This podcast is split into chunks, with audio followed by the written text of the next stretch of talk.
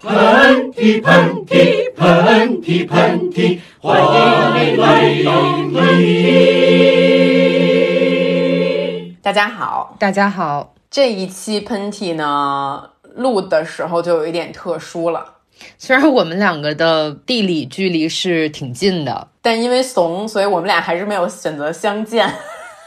但是我觉得现在咱们感受的是同一片雪花，就是北京现在下了一场我十几年没有见过的。暴雪，哎，真的，昨天晚上下了一整整一晚。我我现在已经感觉有那个姜饼屋的，就是圣诞的那个感觉，看到外面有一点点很厚。我看到雪还挺开心的，这次，嗯嗯，主要可能也是因为在家憋了太久了，可能也是因为之前精神非常紧绷，突然有这样一个雪景，还有一点点缓解吧。是的，想一想咱们俩上次录喷嚏的时候，我记得那天是一月二十二号，因为刚好是我妈生日。嗯，然后那个时候这个疫情刚刚开始，嗯，对，就是我们得到这个消息，可能一个星期不到的时间这样子，然后到现在两周了。我们两个当时因为可能没有得到太多的讯息和报道，我们那个时候还有点盲目乐观吧，可能觉得这个事情会会，反正比想象的要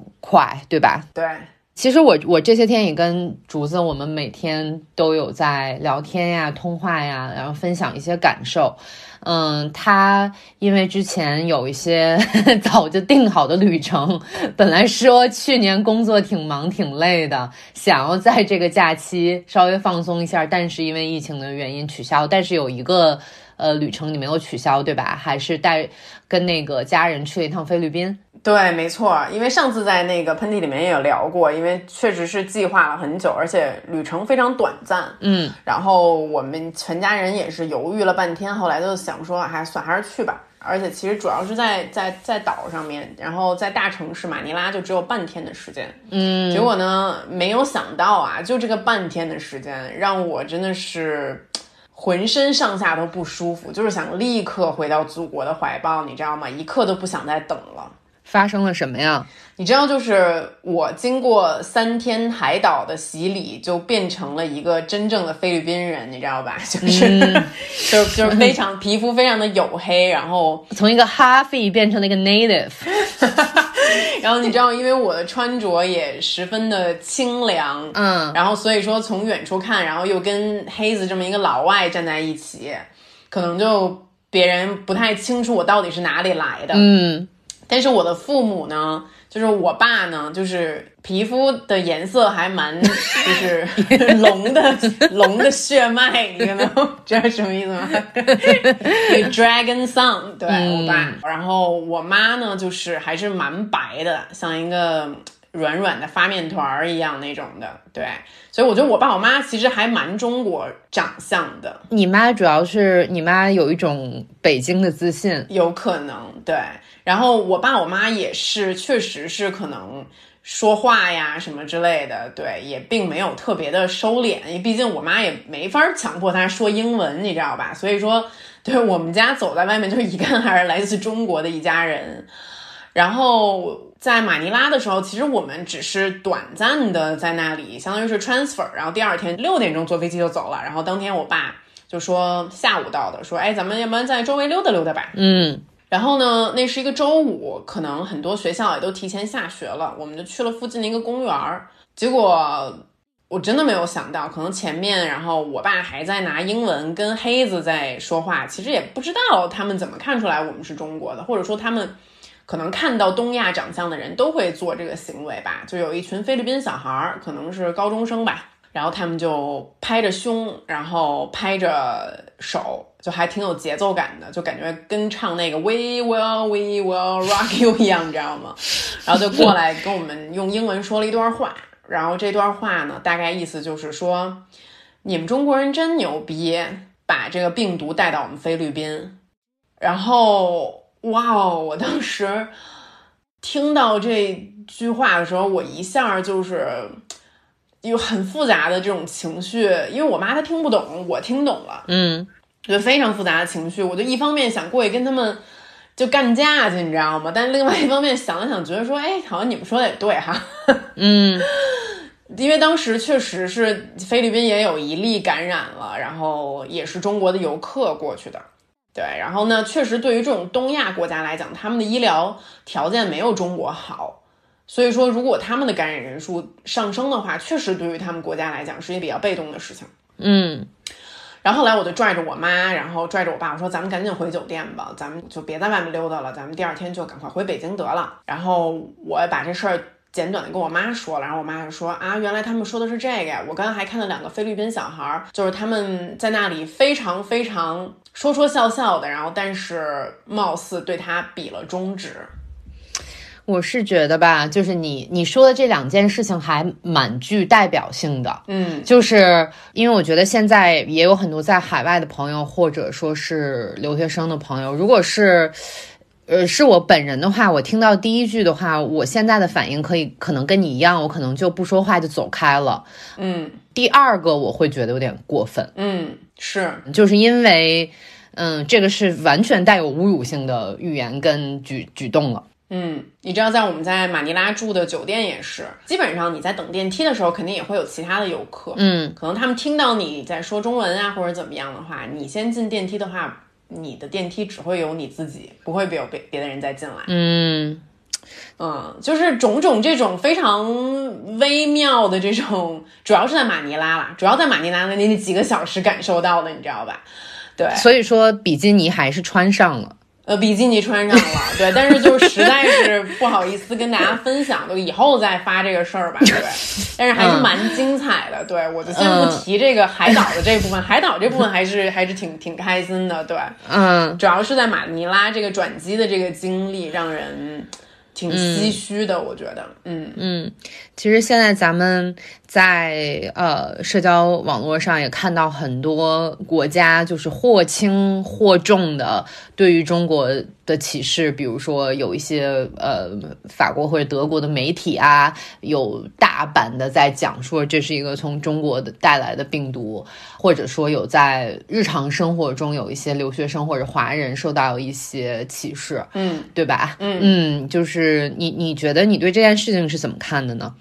首先，因为我朋友圈里面有很多还在伦敦的朋友，嗯，所以其实我也有看他们发，包括我一个朋友，她在当地是律师，然后也是一个很得体、气质很好的一个女生。然后我看她发朋友圈，就是说今天早上起来又被 Uber 司机拒载了，嗯，就很简单，她可能接单，但她看到她快看到你的时候，看你是一个亚洲人的长相，她就一脚油门踩过去，就不去接你。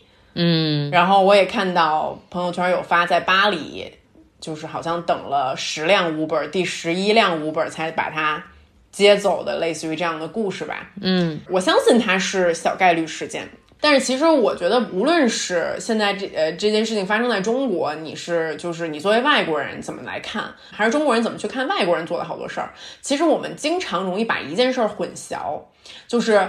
集体犯的错误，我们会把它指责在个人身上。嗯，这就好像是你你在德国大街上，你过去跟一德国人说，都是因为你，你们杀了那么多犹太人，就这这两件事儿是一样的。就好像你现在在伦敦大街上，你看见一中国人，你说就是你把病毒带到我们英国的。嗯，就这其实是一个非常非常愚蠢，就只能是愚蠢和没文化的一个一个结论和一个猜想。是，但是其实我们很多人都很容易犯这个错误。而且，其实说实话，咱们都是在国外工作跟生活过的人，因为可能我们去的西方国家，他们可能整体的公民素质和教育水平略高一点，但是确实是哪个国家都有这些大傻逼存在的，对吧？没错，对。然后，真正热情、平等、公正的人，在哪个地方都是他们公民中的，我不能说是少数，但是不是占绝大多数。嗯。对，其实就算是没有这个事情发生，我们还是可能听到过，或者身边的朋友，还是你自己经历，多多少少有种族歧视的这种故事发生。但只是这件事情让这些大混蛋们有了更好的一个契机去做文章。你相信他们这些人不仅是对中国这样，他们生活里面出现任何一件事情，他们都会这样。没错，确实是这样的。就只只要侵害到他们利益的。对，然后呢，当然我觉得有一部分，那他本身就是种族歧视者，那我们就不跟他去较这个真儿了。但是还有一部分，我觉得可能比较中立的人，比如说我看到这个英国大使馆把这个在武汉的英国人，相当于都全部都都接走了，然后把他们放在英国的一个小镇上隔离，然后那个小镇立刻第二天超市里的口罩、消毒液全都卖空了。嗯，然后这个小镇的镇民就一直在抱怨说，为什么要把他们全部都放在我我们这里？他们都是英国人哎，好像是五十几个，仅仅是在武汉居住过的英国人，并且他们如果能上飞机的话，代表他们其实也没有发烧，他们只是在那里做安全隔离。嗯，当地的居民就可以这样怨声载道。是，所以说，其实有的时候，我觉得很多外国人现在有的那种恐惧，是因为他往往不在事发现场，或者他离事发现场更远一些，他很多恐惧是自己想象出来的恐惧。嗯，对。然后这个时候，大家其实会做出一些有一点点互相伤害的事情。对，就包括其实我最近，我不知道你啊，就是我最近也有蛮大压力的，就是因为我们现在在北京嘛，那黑子也跟我一起在北京，那黑子家里人就会打电话过来。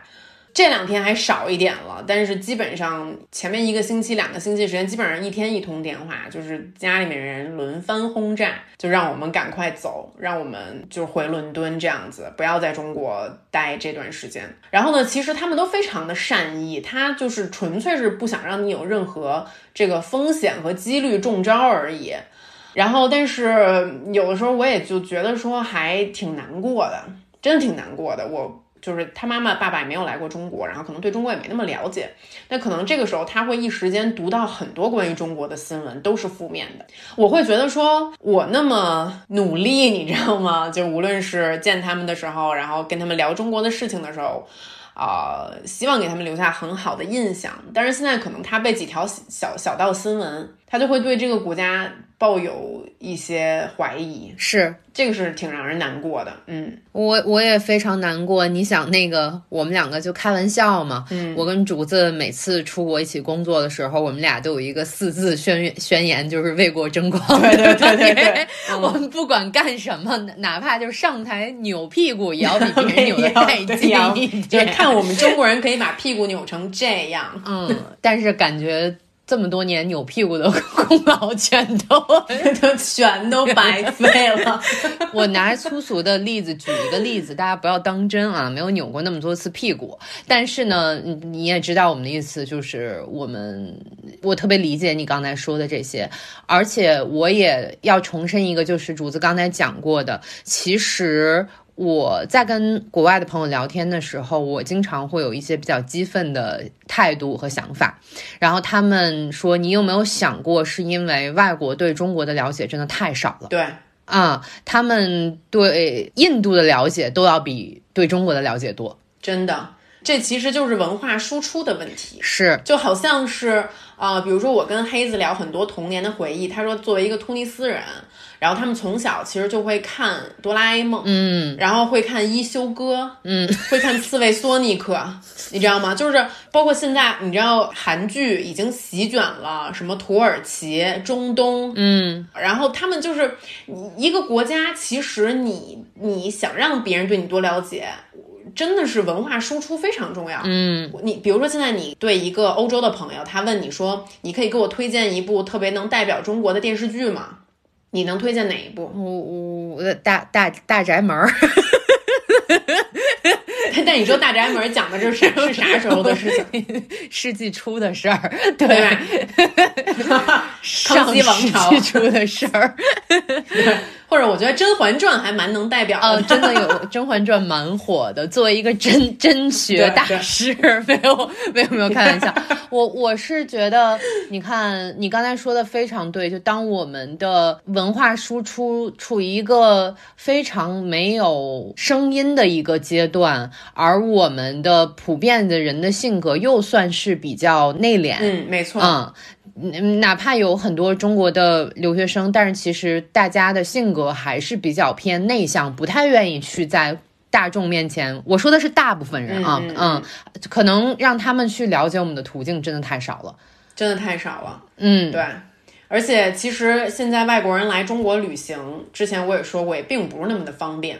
就咱们国家其实并不算上是一个旅游大国，对，就比如你跟日本比较起来，那肯定是就是我们在很多细节上做的没有那么到位，嗯所以那你为啥要让别人，别人到底用什么途径来了解你呢？嗯，这确实是一个问题。对嗯我我这个经历有过太多次了，就是之前有一些对中国有一些偏见的朋友，他到了中国以后，反而他觉得特别好、特别棒，但是没有来之前，他是抱着一种比较恐惧的心态的。对，因为其实呃，外国人会有一种想法，就是觉得中国人什么都吃，吃的东西特别奇怪。对，因为他们经常可能看到的都是比较极端的一些个例，嗯，然后结果他来了之后发现，哦，其实，在大城市里面，你们也都是吃鸡牛羊肉这些比较普我们都吃的肉，对对对对，其实我们一直以来，我觉得我们都很为自己的饮食文化而自豪。是而且，比如说像《舌尖上的中国》在 YouTube 上很火，是，像黑子他们学中文的时候，老师就让他们看《舌尖上的中国 》我我俩就光看过一集，他就就是看那个第一季的第一集，光是中国人怎么挖藕，他就看傻了，就说你们对食物怎么能这么执着？其实，无论这个我们眼前这个食物是一个藕这么一个素菜，还是说它是一个肉食，我觉得确实在很大程度上，我们真的就是对美味很好奇。是，但是现在我们确实需要思考的一个问题就是，就首先就是咱们为什么这么好奇哈？为啥外国人就没这么好奇？还有就是可能到了现代社会，这里面有没有任何道德上的问题是我们以前没想到的？嗯，你说的对，我们人在进化嘛，社会也在进化，包括我们对于卫生和道德的标准都有了一些很大的提升。那我们的标准应该是什么呢？对，比如说啊，就是我前段时间才听说，这个犹太人、犹太教的，还有穆斯林，他们是不吃任何食肉类的动物的。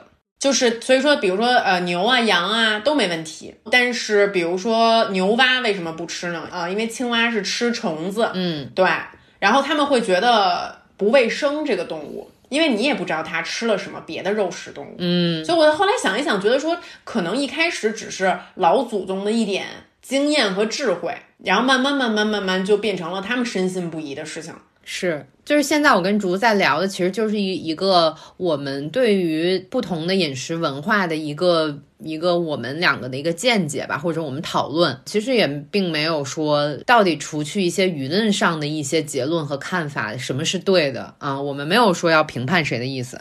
对，就这里面没有对错，我觉得就咱俩就是主要就是跟也是想跟大家聊一聊，可能我们获取到的一些信息。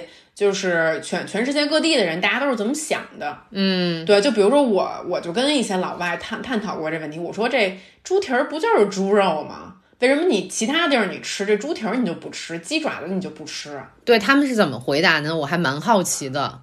有的人就觉得，首先第一那个形状，就上面还有指甲呢，你知道吗？对对对对对，嗯不是，你知道我有一段时间我特别迷恋吃泡椒鸡爪。嗯，我知嗯道。然后我以前在那个英国留学的时候，我就是要带一大袋儿一大袋儿的泡椒鸡爪，然后在我的行李箱里面，然后在我的那个宿舍里面，我就啃那个。你恨不得把那指甲吐出来，吐在地上。对我根本就不觉得那指甲有个什么事儿，你知道吗？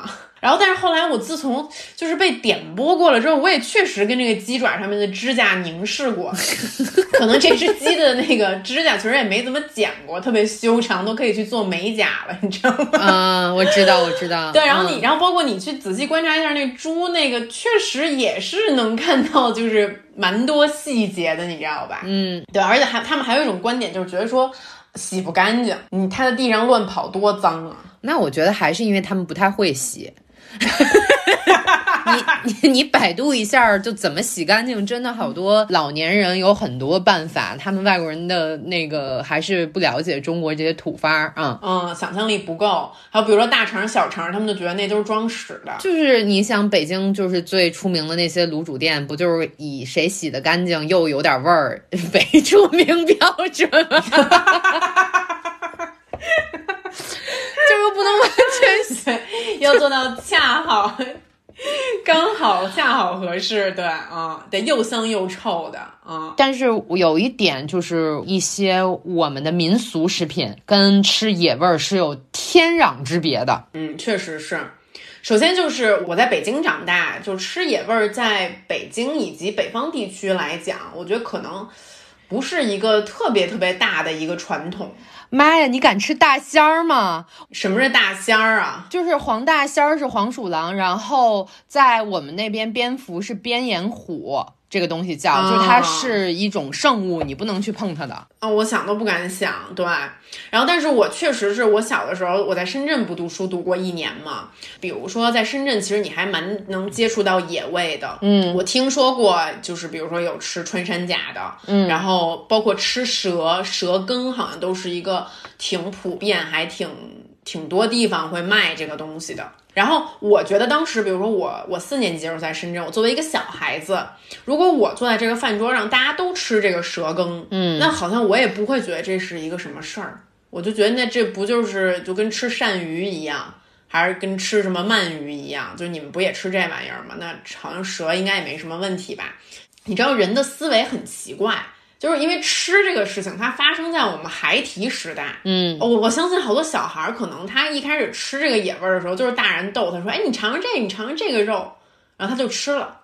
他可能也从头到尾就没来得及想过这个事儿。可能他长大之后，他也还会是会对这个东西有一个有一个念想。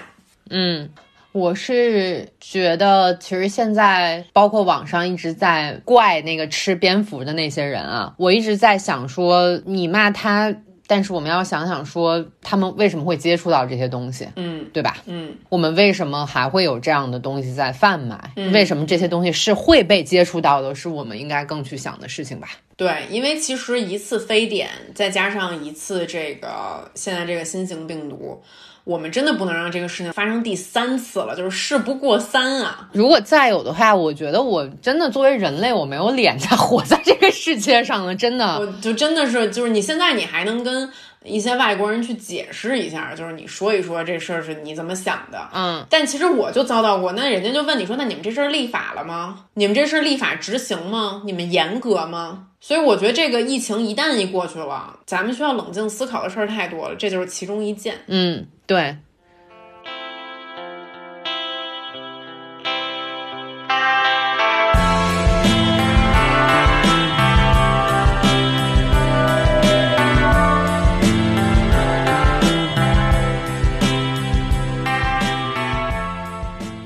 这个吃野味的这个事情啊，这又让我想到了，就另外一本书，叫做《思考快与慢》。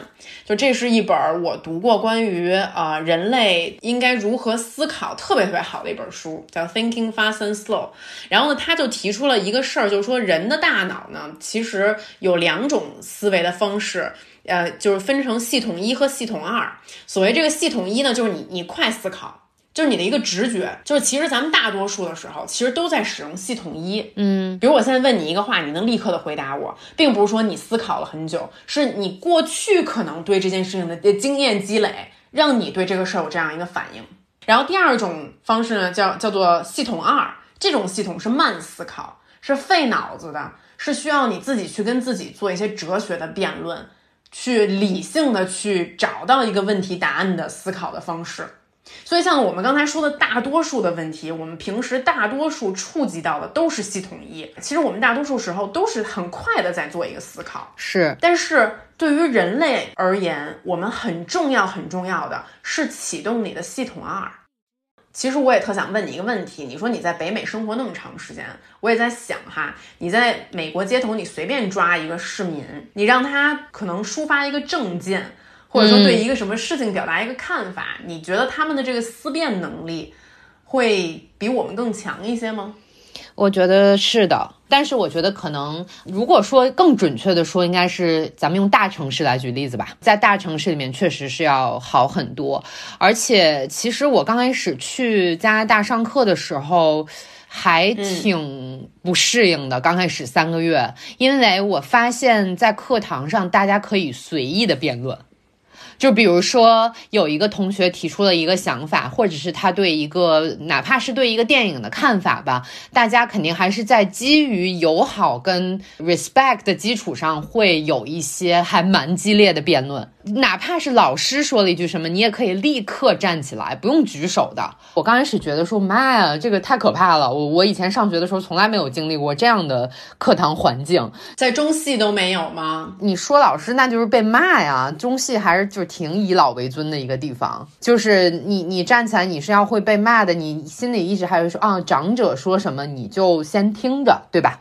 就是我们会有一个这样的固有的思维在，包括同学之间就会说给。给个面子，对吧？先先说完，就是你哪怕有再多的想法，你之后再说。但我发现完全不是这样的，他们对于辩论这件事情有着天生的敏感跟热情。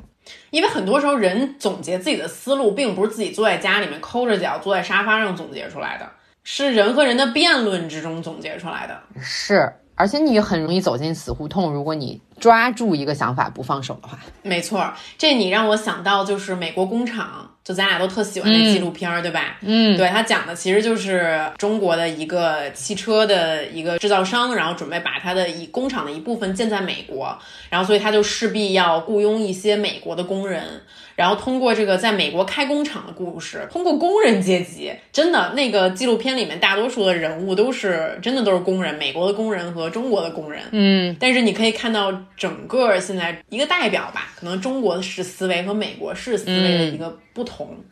是，哎，你说到这儿挺有意思。我前两天还在听那个 podcast，你知道，呃，导演这个。片子的那个女女的都已经七十多岁了哦，是吗？嗯，她跟她老公一起，他们就在一个广播叫 Fresh Air，就他们在讲一个，就是他们怎么去拍这个片子，还蛮有趣的。如果大家感兴趣的话，我真的觉得这个片子太有意思了。你知道，当时我很震惊的一点是，这个美国的工人们，他们其实就是在一个那个那个城市，我不记得了，但它其实并不是一个很大的一个美国城市，就很普通的一个城市，但其实。他们每个人都很有想法，嗯，就是我宁愿失去这个工作，但是我要捍卫我相信的一些东西，对，或者说我要为此而去去争、去辩论，我要让你知道我是怎么想的，对，其实。通过这次的疫情，我们在网上每天会看到很多的一些文章或者是一些文字、一些信息。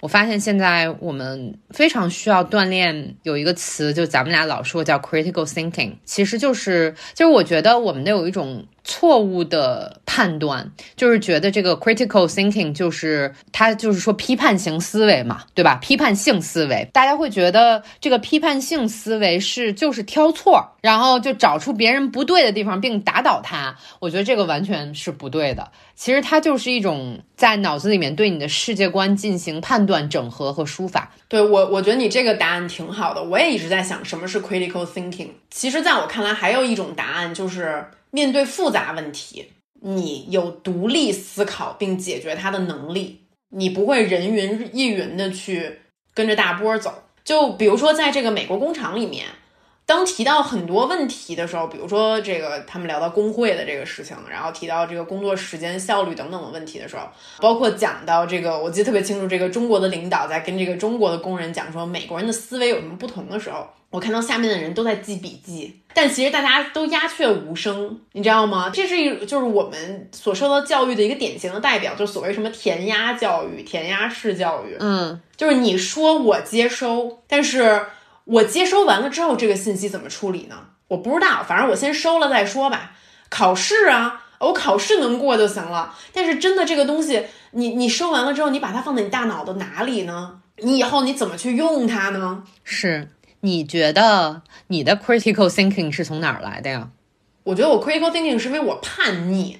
对对对对对，就是从特小的事儿，就是就是教导主任不让我涂睫毛膏或者不让我画粉底来的，可能是，反正也是从美妆 从美妆来的。对，嗯。你呢？我觉得是因为，一是我之前也讲到过家庭教育嘛，然后后来我觉得在初高中，我稍微有一点点自己的判断以后，我那会儿真的是看了挺多书的，嗯，就是我爸书架上有什么我就拿什么，嗯，也看了一些就是那会儿觉得大部头的东西，然后也看不懂。其实那会儿十六七岁小孩看什么呀，什么都看不懂，对吧？然后但是那个时候你会知道说，在你认为的思维体系里面会有很多外面的东西，就是明白自己有局限性这件事情很重要，我觉得，并拓宽你自己的局限性。我觉得你这个你这说的特别好，而且让我想到了，其实我记得我第一次看外国电影的时候，我就挺茅塞顿开的，你知道吗？什么索多玛一百二十天？你怎么第一次看不是外国电影要看吃屎啊？有什么本能啊？对对，不是，就我开玩笑啊。但是比如看那个泰坦尼克号什么的也好吧。嗯嗯，反正画裸体，对，看人裸体都没看什么好的，反正就觉得挺眼界大开的，你知道吗？是是是是。那个时候我虽然不太明白啥是啥，但是隐约就是在脑子里面种下了一个这个小小的苗头，就是这个世界上有太多未知，我一定要保持一个开放的心态。嗯。是的，其实好多人，我觉得是丢失了这个开放的心态。嗯，所谓这个 open-minded，对，嗯。然后我还想加一句，就是我觉得现在在网上出现了很多辩论，我打个引号辩论，但是其实在我看来，大部分都是在互骂，不是辩论。其实我一直觉得辩论就是应该建立在理论和事实，或者是一个经过思考的想法的基础上的。你不是说要把这个人骂赢了就是辩论，就像在辩论赛里边，最佳辩手可能产生于输掉的那个 team，是看谁的话更能给别人带来启发，或者说，就这这根本不是一个输赢的问题，因为我觉得我们在辩论的时候，先要对站在对方的立场上，对吧？然后大家以以一个公平的基础上来来做这件事情就好了。我看到对骂太多了，现在。是是是是，但是我我我觉得就是说，谁都不喜欢成为被对骂的那一方，但有的时候确实是能通过这个辩论看出一些问题来。比如说这次疫情，我觉得它有就是有很多很多，它给我们带来的这个影响实在是太消极了。但有一件事情事情是积极的，我会觉得大家现在开始动脑子了。这个事儿挺好的，然后，然后包括其实我还想补充一个，就包括现在在这个网上，我们也老看到说这个外国人对我们的歧视啊等等的。但其实如果大家动动脑子的话，就可以想到，比如说我在从这个马尼拉回北京的飞机上面啊，然后我就有听到这个乘客问这个空姐说，就悄悄问说，哎，这个飞机上有有武汉人吗？有湖北人吗？就说实话，就这句话呢。你说你你你问不问？我觉得你你有自己的权利，毕竟就是你只要在飞机上，你还要填一张健康卡，里面都会有一道问题问你说你在这十四天内有没有去过湖北。但是如果你想象一下，咱们这辆飞机是从巴黎飞到北京的，有一个法国人问了空姐说这个飞机上有没有中国人，在他听到有中国人的时候。就好像这个事情从就是发生在这个日本机场啊，就是这个这上海的乘客不愿意跟武汉人坐一辆飞机。但如果说这件事情是咱们再把它做一个想象，如果这个法国人跟这个空姐说，如果有中国人在这个飞机上面，我就不愿意坐这个飞机。这个时候我们心里会怎么样？那肯定就气炸了呀。对，所以其实有的时候我就是想说，我们可能在不断的双标。在制定双重标准，就是在我们国内的时候，我们可能把这个错误或者把很多不满，可能归在了这个事情的始发地。然后，但同时，我们又不允许外国人对我们有这种双重标准。我觉得有的时候，我们可能对真正的歧视和一种质疑这两个有点分不太清的，因为我们从小也没分得太清这件事情。对别人，其实说实话，现在比如说是有国外的朋友来问。一些问题，我觉得我还是蛮开放和乐意去回答的，因为我会自身先把这件事情分清了。如果说那真是歧视的情况，我们就另当别论。嗯嗯，是，而且其实这件事情呢，虽然说它是这次是发生在湖北，但你知道，疫情、疾病这个事情，它是充满不确定性的，嗯，它也充满了随机性。就是我相信吃野味这个事情，从 SARS 发生到今天，可能过往的这十几年的时间里面，它没停过。那为什么就是此时此刻此地它突然发生了呢？它一定是有随机性的。那这个事情有可能发生在武汉，也有可能发生在广州，也有可能发生在北京。就是所以说，我觉得首先我们内部的这种歧视也好，就就是也是一个挺挺愚蠢的一个一个一个行为。现在真的挺心疼武汉的普通市民的。我真的太心疼了，尤其你知道，其实我在武汉真的是生活过很长一段时间，嗯，包括我去年也回了一趟武汉，然后我的朋友圈里面也有很多武汉的朋友。我我只去过一次武汉哈，我当时是去那个 Vox，就是看朋克演出的那个地方。我我觉得武汉的乐迷真太狠了，就是全国上下推的劲儿最大，推你踩你的劲儿最大。但是我又觉得特别开心，就是从来没有看过那么开心的演出。是我我是觉得，如果我们的听众里面，我觉得我们听众里面肯定有武汉的朋友们，就是如果你们在家实在是太难过的话，我们要不要开一个武汉？专线可以，欢迎大家给我们留言，然后把你的电话留下来，我们陪你聊天儿。嗯，对对对，北京朋友就别装武汉人了啊。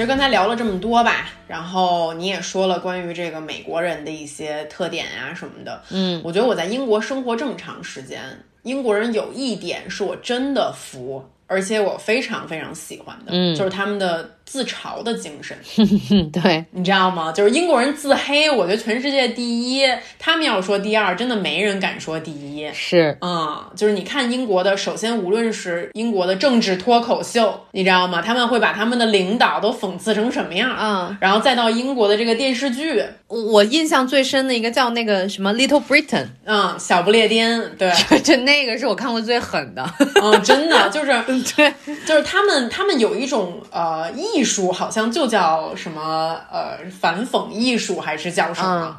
对，包括你要是跟英国朋友私下出来哈，就他们基本上玩笑就只有自损和互损这两种，你知道吗？我记得特别清楚啊，我之前交往过一个英国男孩，然后呢，我就去他第一次邀请我去他朋友那里聚会，嗯，然后他朋友的话呢有两个大摄影师。就很厉害的，已经是。就后来我才知道，那个摄影师，就比如说他的大客户是像呃 Johnny Walker，然后他之前来北京都是拍赵薇的那种，嗯，你知道吧？对，就是很厉害的摄影师。然后，但是为人极其低调。然后，包括还有就是他们那一圈很多艺术家呀等等的。就是因为大家都在谈笑风生，都在互相的损来损去的，也都从来都不把自己特别当回事儿，就很谦逊。然后后来你再了解到，哦，他们有这些经历啊，等等的，你就会觉得说，哦，还是挺值得学习的，你知道吗？不像我，就是自己有个那个就几斤几两，就是特别容易上来就就喜欢显摆了那种，恨不得。为什么这时候会提这个英国人的这个自嘲精神呢？包括大家也知道，最近英国这个正式退欧成功了哈。嗯。但其实你要看他们的报纸媒体，都是一片自嘲。然后包括前两天我看那个布莱德皮特不是又获得了那个就是最佳男配角的奖嘛？这次是英国的那个是影评人协会颁给他的，还是还是是是什么奖来着？然后他当时是啊让。别人替他代说的演讲词，但是其实也是对退欧有各种各样的嘲讽。然后当时这个凯特王妃还有威廉王子都在下面坐着，然后他上来就说什么：“恭喜你，英国，现在你也加入单身俱乐部了。”然后说什么：“我要把这个奖杯命名为哈 Harry，把他带回美国。”你知道吗？对，就类似于这样的。但其实就是，我觉得英国人无论是对于别人来嘲他们，和他们自己自嘲。都还挺有度量的，然后后来我就是去看了一下，后来我发现就是说英国人对于自己成功或者自己哪哪些地方做得好这件事情被拿出来说，会感觉到非常的不舒服，嗯，就觉得尴尬，嗯，只有通过自嘲的这种方式才能缓解这种尴尬。我觉得是一种民族文化自信度吧，很高，嗯。嗯。嗯，就是有的时候确实挺难受的。你说，你说这事儿发生在咱们身上，谁不难受呢？但有时候大家其实可以多一点点自嘲的精神。是，好像有这么一个说法，说如果别人向你射了一粒子弹，最佳的方法就是你把这子弹给接过来。你要说我们啥都吃呢，我们就认，对我们就是啥都吃，这这以后多注意，没辙。你知道吗？那你说，那别人还能把这话往话往哪搁呢？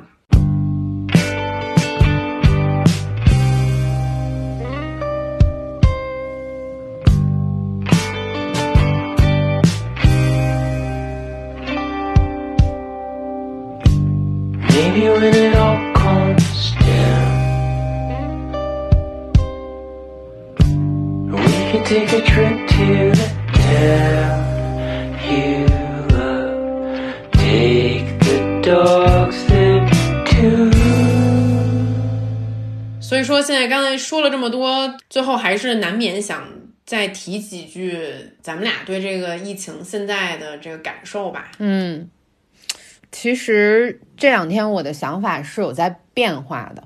嗯，就是前一段时间，我觉得可能当大家没有接受到很多真正的信息和真实的人的故事的时候，我觉得大家都在想说，呃，一定要乐观呀，一定要积极的面对这件事情。然后，但是就像我刚才说的是，这件事情不可能是你在家闭着眼睛要乐观就可以乐观起来的。网上现在在提一个词叫“命运共同体”。嗯嗯，我觉得现在这个是我们全体人在经受一个考验，很大很大的考验。但是在这种情况下，没有一个人可以在这个情况之外的。嗯，然后也不要太惧怕。就是我知道大家看了故事以后都会有伤心，都会有难过，但是我觉得不要惧怕这种难过，它是让我们去改变的一个起点。嗯。这个说的特别好，我就顺着你这个话说，我就希望咱们长点记性，对，咱们千万别好了伤疤忘了疼。尤其在过年的这段时间，其实也是微博上面各种言论的一个井喷吧。有人说，好像已经很少看到。有这种现象发生了，然后可能一面是为各种各样悲伤的新闻而掉眼泪，另外一方面，其实大家也短短的拥抱了一下这个难得的所谓的这个自由吧。然后，嗯，所以我想说，其实一般这种巨大的悲难都会给我们带来很多很多的思考，也会让我们看到很多事情。嗯，无论是我们看到的，还是我们听到的，还是我们经历的，我们要记住它。嗯，尤其是我们这一辈年轻人，如果说未来我们想让外国人对中国、对中国人有任何改观，靠的就是我们曾经对于伤疤的记忆，嗯，以及我们如何去修复这些伤疤。是的，每一个生命、每一次牺牲，都是我们应该去记住的。不管你是从事什么样的行业，这些都跟我们的生活是息息相关的。真的。嗯，说几个非常简单的，就今天我出去拿快递，发现还有人在电话里面骂快递。就今天北京下大雪嘛，就是现在快递小哥他们没有回来，很多人只有一个人管一个大的区片，然后他送的稍微慢一点，然后对对方就骂，听起来声音还是个年轻的人，我就真的惊呆了，我想把电话抢过来说他两句。当时我这些人真的，我就是把他们揪出来，我就一拳一拳暴打他们。但同时，我觉得我也看到了很多好的。之前有快递小哥晒他们的留言，然后可能有很多大家都在留言说快递小哥辛苦了，什么什么，还在这个时间在送快递，一定要注意安全，等等等等的。是是，我觉得寒夏咱们很幸运，我们现在还可以坐在一个温暖的家里面，在关心这些事情。虽然说疫情很严峻，但目前来讲，我们还是安全的，我们的家人是安全的，朋友是安全的。太幸运了，真的。真的太幸运了，我就甚至会为自己的这种幸运有一点点蒙羞的感觉。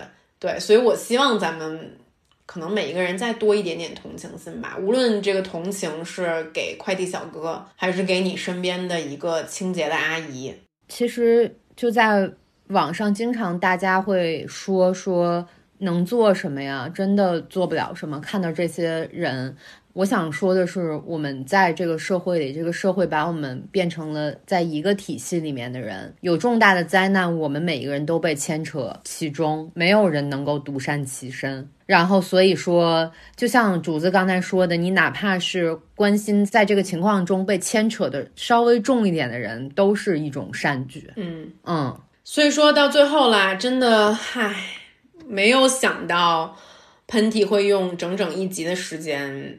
其实今天这集咱俩没有开太多玩笑，一反常态的这集咱俩还挺正经的。对，就刚才就想说，要不要打开一个网站念一个什么冷笑话，对，表演一个什么，然后想说，对我觉得，嗯，但你知道韩夏，你知道我也不想过分煽情，嗯。我就只想说一句话，就其实包括在今天咱俩打电话说要不要录这期的时候，都有过一些犹豫。是你今天上午就给我打电话，就说就真的不想录了，就觉得太太生气了，好多事儿都不想说。就真的，嗯，太难过了，嗯，对，然后包括我们说的时候，也会小心翼翼的去衡量哪些能说，哪些不能说。嗯，但是我想对所有听喷嚏的年轻的听众，我就想说一句话：如果你觉得你自己是一个有想法，然后有见识的青年，不要惯性沉默。嗯就包括今天我们两个人在讨论要不要录这一期，要不要在对一些话可能在保持缄默的时候，那个时候我心里其实是会瞧不起我自己的。我希望大家都能活得再稍微勇敢一点点，嗯，只有这一点点勇敢，也许才能带来一点改变。哪怕是一次辩论，对吧？哪怕是一次辩论，真的，我觉得竹子说的特别特别特别好。嗯，有多长时间？真的真的就是作为一个创意文化输出者，我为我现在的无能感到焦虑，真的。嗯，我明白，我懂。呃，所以说我刚才其实转了一个东西，是一个纪录片的一个一个公司，它其实现在正在做一个，就是想把大家所有的片段都整合在一起，他想拍一个片子出来。